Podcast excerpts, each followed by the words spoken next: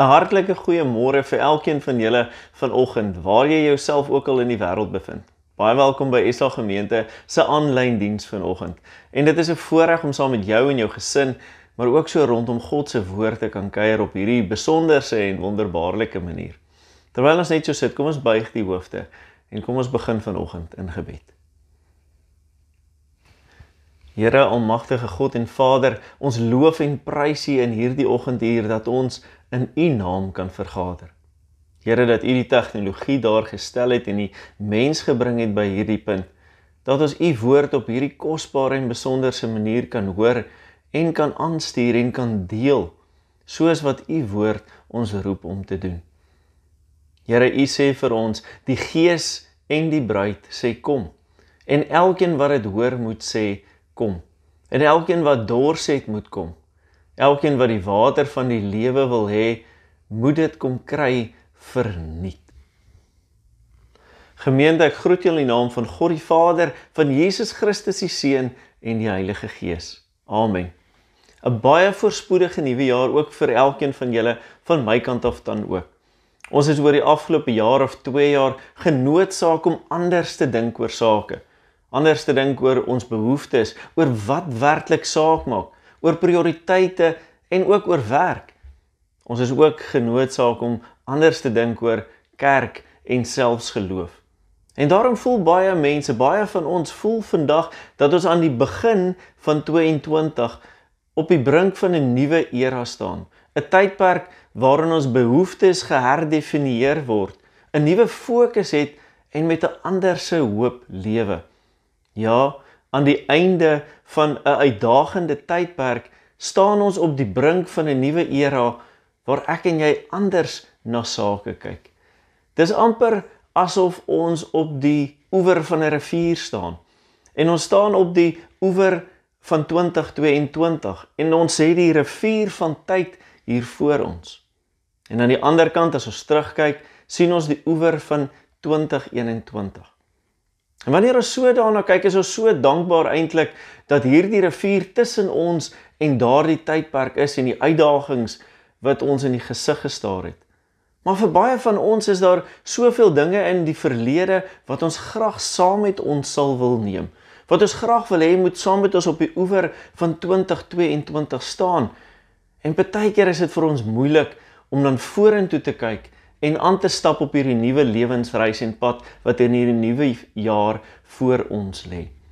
En ek wil veraloggend met jou 'n paar gedagtes hier rondom deel, want ek is seker elkeen van julle weet wat ek bedoel as ek dit so sê. En die gedeeltes wat ons nou gaan kyk is drie kort gedeeltes. Ons gaan kyk na Jesaja 44, Matteus 14 en dan Openbaring 22. Jesaja waarin God bevestig dat hy sy kinders gekies het, dat hy die God van sy volk is.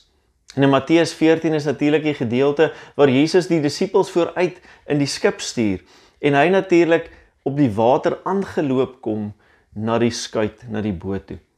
In Openbaring 22 wat deur Johannes geskryf is, die apostel so 60 jaar na die afsterwe van Christus, nadat hy aan die kruis gesterf het vir elke gelowige. En Johannes vertel van die visioen wat hy sien. Hierdie visioen wat hy gehad het van iemand wat hy 60 jaar terug gesien het. Jesus Christus. En Jesus verskyn dan aan Johannes en hy bring aan hom die boodskap, die uiteindelike bestemming van elkeen wat glo. En ter afsluiting in hierdie gedeelte sluit Jesus met woorde af wat vir jou en my insig gee in die uitdagings waarin ek en jy staan aan die begin van elke nuwe jaar. Kom ons gaan lees dan nou uit die woord van God. Jesaja 44 verse 6 en 8. So sê die Here, die koning van Israel, sy verlosser, die Here die almagtige: Ek is die eerste en ek is die laaste. Buiten my is daar geen god nie. Moenie skrik nie, moenie bang wees nie. Het ek dit nie van lankal af aan julle verkondig, dit vir julle gesê nie? Julle is my getuies. Is daar 'n God buite my? Daar is geen ander rots nie. Ek weet van geen een nie. En dan in Matteus 14 vers 25 tot 27 met dagbreek die volgende môre het hy op die see na hulle toe aangeloop gekom. Toe sy disippels hom op die see sien loop, het hulle groot geskrik en gesê: "Dis 'n spook." En van angs het hulle hart begin skree. Maar Jesus het dadelik met hulle gepraat en gesê: "Wees gerus, dit is ek. Moenie bang wees nie." En dan Openbaring 22 vanaf verse 8 tot 16. Dit is ek Johannes wat dit alles gehoor en gesien het. Toe ek dit gehoor en gesien het, het ek voor die voete van die engel wat dit alles vir my gewys het, op my knieë neergeval om hom te aanbid. Pas op, moenie, sê hy toe vir my. Ek is 'n mededienaar van jou en van jou medegelowiges, die profete en die woorde van hierdie boek ter harte neem. Aanbid God. Verder sê hy vir my: Moenie die woorde van hierdie profetiese boek geheim hou nie, want die eindtyd is naby. Wie kwaad doen, moet voortgaan om kwaad te doen en wie vuil is, moet vuil bly, maar wie doen wat reg is, moet voortgaan om reg te doen. En wie heilig is, moet heilig bly. Jesus sê toe weer: "Kyk, ek kom gou. Ek bring die loon saam met my om elkeen te beloon vir wat hy gedoen het." Ek is die Alfa en die Omega, die eerste en die laaste, die begin en die einde. Geseënd is die wat hulle klere was sodat hulle reg kan hê op die boom van die lewe en deur die poorte in die stad kan ingaan. Buitekant is die dwaalleraars en bedrieërs en die onsedelikes, die moordenaars en die afgodsdienaars en almal wat valsheid liefhet en doen. Ek Jesus het my engel gestuur om dit alles aan julle in die gemeentes te betuig. Ek is die wortel. Dit is die nakomeling van Dawid. Ek is die helder môre ster. Tot sover uit die woord van God. Gras verdor en blomme verwelk, maar die woord van ons Here bly ewig staan. Ek is die Alfa en die Omega, die eerste en die laaste, die begin en die einde. Reg deur hierdie gedeeltes en in ander gedeeltes in die woord lees ons dit ook dat God die almagtige God is. Hy is die allesomvattende God, die wese wat ons nie kan beskryf met ons woorde nie. En hy kies ons as gelowiges, as kinders om 'n verhouding mee te hê. Jesus sê dat hy die Alfa en die Omega is. Alfa was natuurlik die eerste letter van die alfabet en Omega die laaste letter. So anders gesê in vandag se moderne terme, ek is die A tot die Z, die eerste en die laaste die begin en die einde. Wanneer Jesus dit sê, bevestig hy dit dat hy God self is. Jesaja 44 sê vir ons dat daar geen ander God soos God is nie. Hy is die enigste en die ware God. Dis wanneer God sê ek is die eerste en die laaste en Jesus sê ek is die eerste en die laaste, dan sê dit vir ons, bevestig dit, Jesus is God. Regdeur die evangelies lees ek en jy dit ook so. Veral in die Johannes Evangelie sê Jesus dit op verskeie plekke. Ek is die brood wat lewe gee. Ek is die lig en die waarheid en die weg. Ek is die ingang. Ek is die goeie herder en soos dokter Rian verlede week gesê het, ek is die ware wingerdstok. Ja, ek is die verlosser. Jesus Christus is die verlosser en die brood wat in jou en my lewe gee. Hy is die lewe en die dood. Hy is ons gister, ons vandag en ons môre. Ja Jesus Christus is die seun van God en hy wil vanoggend God se woord wil vanoggend vir jou en my sê ek is ek is in jou lewenskyk Maak nie saak hoe groot die lewensstorm rondom jou mag lyk nie en hoe hopeloos alles daarna uitsien nie. Matteus 14 se letterlike vertaling, as ons daardie vers vers 25 lees, dan sê hy: "Hou moed, ek is, moenie bang wees nie." Ja Christus wil vir jou en my vanoggend sê, ek is saam met jou in die pynhope van jou lewe die stormagtige verhouding waarin jy mag wees. Daardie uitdagings wat jy en jou man en vrou dalk in die oë staar. Ek is saam met jou in jou bankrot besigheid wat swaar getrek het oor die afgelope 2 jaar en waar jy dalk ver oggend nie weet waarheen om te draai en watter besluite om te neem nie. Ek is saam met jou in daardie onmoontlike raadsel waar daardie besluite geneem moet word. Ek is self saam met jou in die tronksel soos Johannes waar jy geen besluite eintlik noodwendig kan neem nie. Ja, ek is saam met jou in die hospitaalteater waar jy met lewe en dood te doen het. En ek is self saam met jou waar daar die leemte is wat gelaat is deur die dood en die afsterwe van 'n eggenoot en selfs van 'n kind. Ek is saam met jou in daardie bekommernis en situasie waar jy in die ambulans ry of waar jy nie weet wat om nou te doen en waarom hulp en raad te kry nie.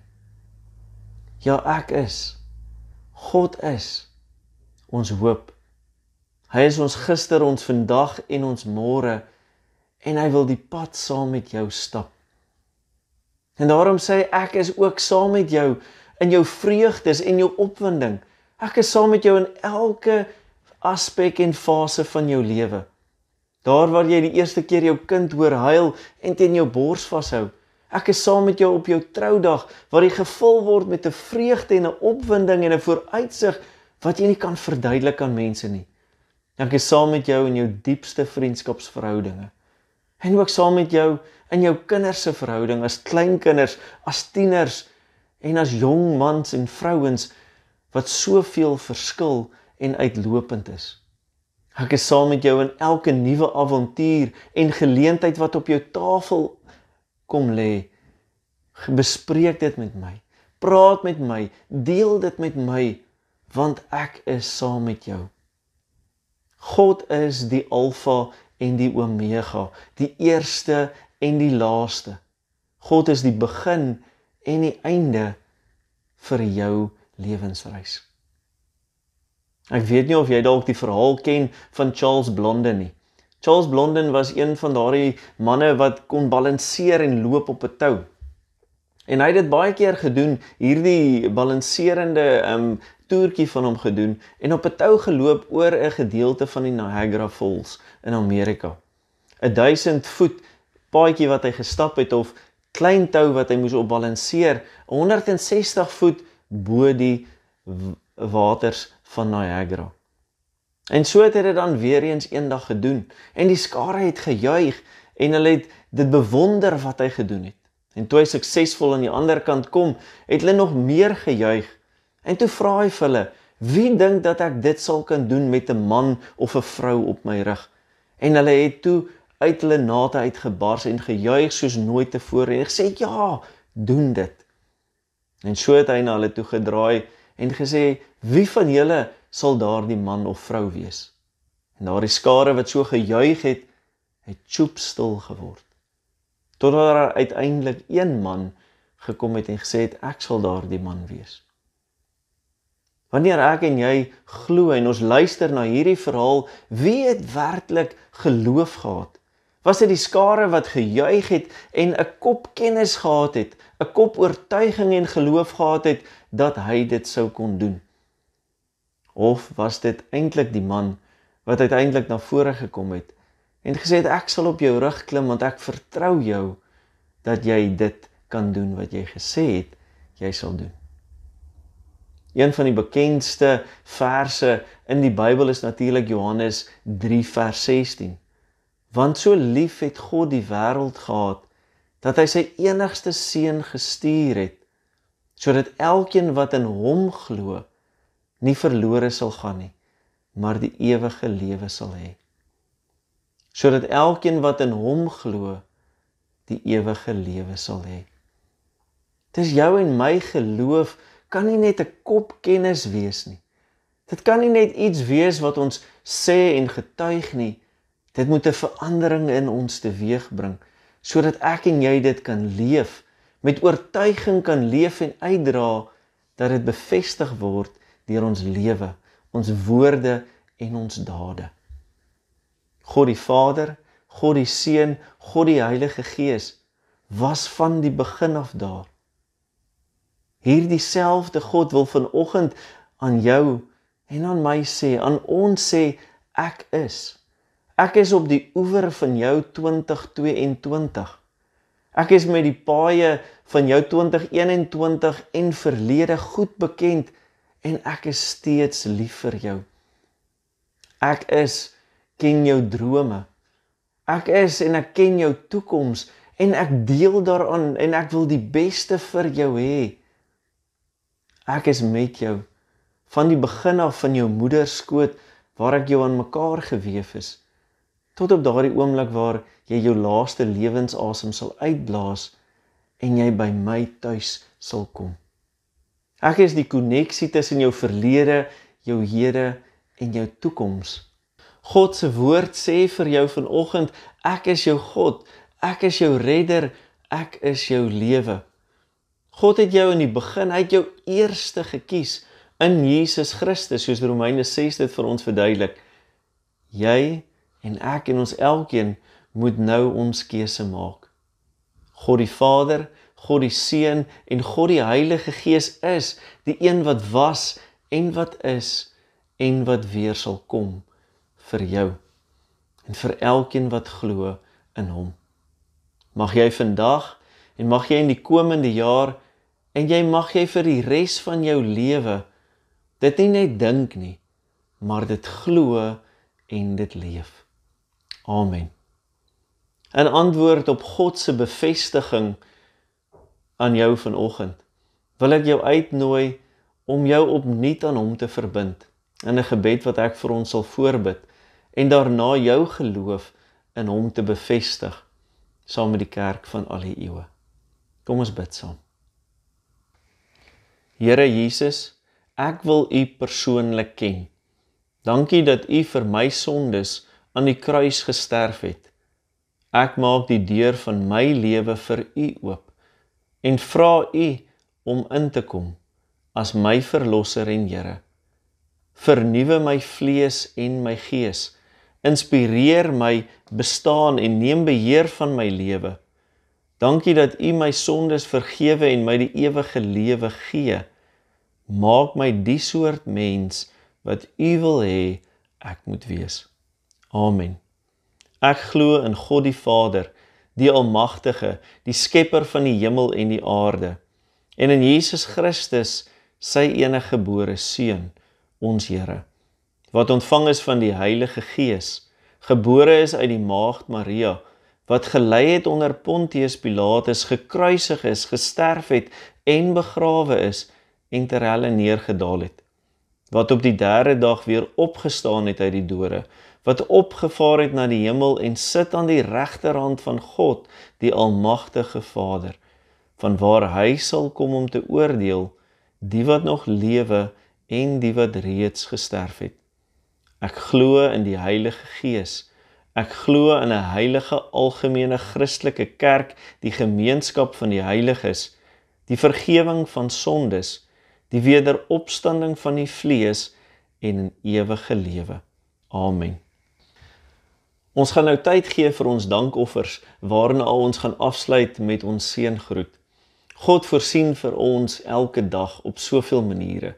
Daarom is dit kosbaar dat ek en jy kan tyd neem om te dink en te reflekteer daaroor en dan ook te antwoord met ons eie dankoffers. Daar's verskeie maniere hoe jy 'n bydrae kan maak en dit gaan op skyfies wees en dit gee vir jou dan 'n tyd om daaroor te reflekteer en 'n keuse te maak.